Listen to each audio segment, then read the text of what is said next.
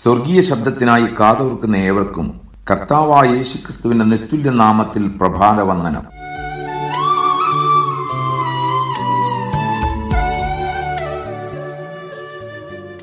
ആത്മീയ പടയാളിയുടെ സർവായുധവർഗത്തെ പരിചയപ്പെടുത്തുന്നതിന് മുമ്പായി സർവായുധവർഗം ധരിക്കേണ്ടതിന്റെ കാരണവും അത് സംബന്ധമായി നമുക്കുള്ള രണ്ട് ഉത്തരവാദിത്തങ്ങളും പൗലോസ് പങ്കുവയ്ക്കുന്നു.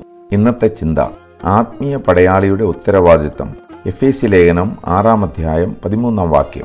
അതുകൊണ്ട് നിങ്ങൾ ദുർദിവസത്തിൽ എതിർപ്പാനും സകലവും സമാപിച്ചിട്ട് ഉറച്ചു നിൽപ്പാനും കഴിയേണ്ടതിന് ദൈവത്തിന്റെ സർവായുധവർഗം എടുത്തുകൊള്ളുവിൻ. അതുകൊണ്ട് നാം സർവായുധവർഗം എടുത്തുകൊള്ളേണം. എന്തുകൊണ്ടെന്ന ചോദ്യത്തിന് ഇവിടെ ഇടമുണ്ട്. ആ ചോദ്യത്തിനുള്ള ഉത്തരം ദൈവമക്കളായ നാം ആത്മീയ പോർക്കളത്തിലാണ്. ആത്മീയ യുദ്ധത്തിൽ നമ്മുടെ ശക്തി സ്രോതസ് യേശുക്രിസ്തുവിന്റെ കൃപയും പരിശുദ്ധാത്മാവിന്റെ അത്യന്ത ശക്തിയുമാണ്. നമ്മുടെ ശത്രു ജഡരക്തങ്ങളോടുകൂടിയ മനുഷ്യരല്ല പിശാജും അവന്റെ ദുരാത്മാക്കളുമാണ്. നമ്മുടെ യുദ്ധം ഭൗതിക മണ്ഡലത്തിലല്ല ആത്മതലങ്ങളിലാണ്. നമ്മുടെ ശത്രു അദൃശ്യനാണ്. നമ്മുടെ ശത്രു വിവിധ തന്ത്രങ്ങളിലൂടെയാണ് നമ്മോട് പോരാടുക. നാം സർവായുധവർഗം ധരിച്ചുകൊണ്ട് നിന്നാൽ ആത്മീയ പോരാട്ടത്തിൽ നിശ്ചയമായും ജയാളികളാവും. അടുത്ത കാലത്ത് സോഷ്യൽ മീഡിയയിൽ കണ്ട ഒരു വീഡിയോ സന്ദർഭോചിതമായി ഓർമ്മയിൽ വരുന്നു. ആകാശത്തു നിന്നും പറന്നു വന്ന ഒരു കഴുകൻ. ഒരു വലിയ പാമ്പിനെ തന്റെ ശക്തിയുള്ള കാലുകളിൽ കൊരുത്തുകൊണ്ട് ഉയരങ്ങളിലേക്ക് പറന്നുയർന്നു. കഴുകന്റെ പിടിയിൽ നിന്നും രക്ഷപ്പെടുവാൻ അത് പഠിച്ച പണി പതിനെട്ടും പയറ്റിയിട്ടും ഒന്നും നടന്നില്ല. അവസാനം കഴുകൻ ആ പാമ്പിനെ ആഹാരമാക്കി. അതിന്റെ ഗുണപാഠം നിന്റെ ശത്രുവിനോട് അവന്റെ തലത്തിൽ നിന്നുകൊണ്ട് പോരാടരുത്. അവന്റെ സാഹചര്യങ്ങളിൽ അവൻ ശക്തനാണ്. പാമ്പ് ഭൂമിയിൽ ശക്തനാണ്. പക്ഷെ ആകാശത്തിൽ അവന്റെ ശക്തി കൊണ്ട് ഒരു പ്രയോജനവുമില്ല. ആകയാൽ പ്രശ്നങ്ങളെ പ്രാർത്ഥനാ മുറിയിലേക്ക് കൊണ്ടുവരിക. ആത്മതലത്തിൽ നാം നമ്മുടെ ശത്രുവിനോട് പോരാടുക. നാം സർവായുധവർഗം എടുക്കേണ്ടത് എന്തുകൊണ്ടെന്ന് പൗലൂസ് ഓർമ്മിപ്പിക്കുന്ന രണ്ട് കാര്യങ്ങൾ കൂടെ ശ്രദ്ധിക്കുക. ഒന്നാമതായി ദുർദിവസത്തിൽ എതിർത്ത് നിൽക്കുവാൻ കഴിയണമെങ്കിൽ നാം സർവായുധവർഗം ധരിക്കണം. ദുർദിവസമെന്നാൽ നാം ആത്മീയ പോർക്കളത്തിലാണെങ്കിലും ചില സന്ദർഭങ്ങളിൽ സാത്താൻ തന്റെ ആയുധങ്ങൾ നമ്മുടെ നേരെ ഉന്നം പിടിക്കും.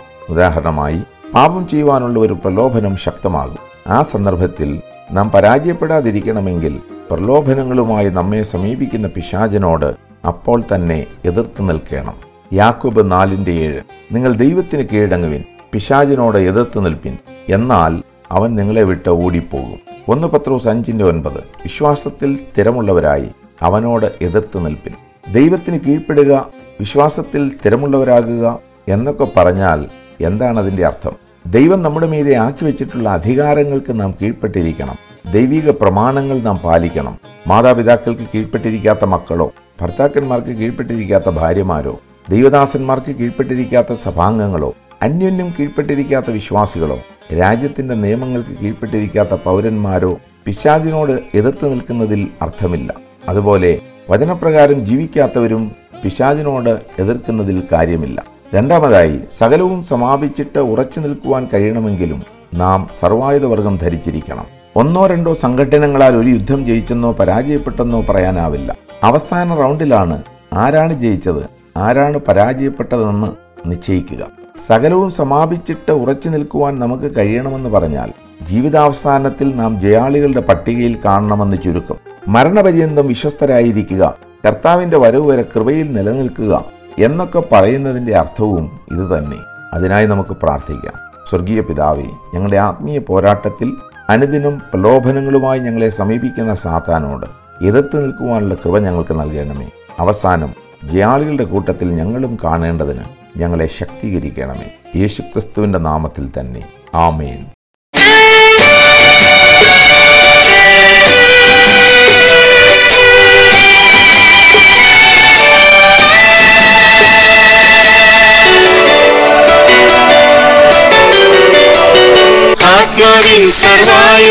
സർവായുധങ്ങൾ നാം ഭരിക്കണം.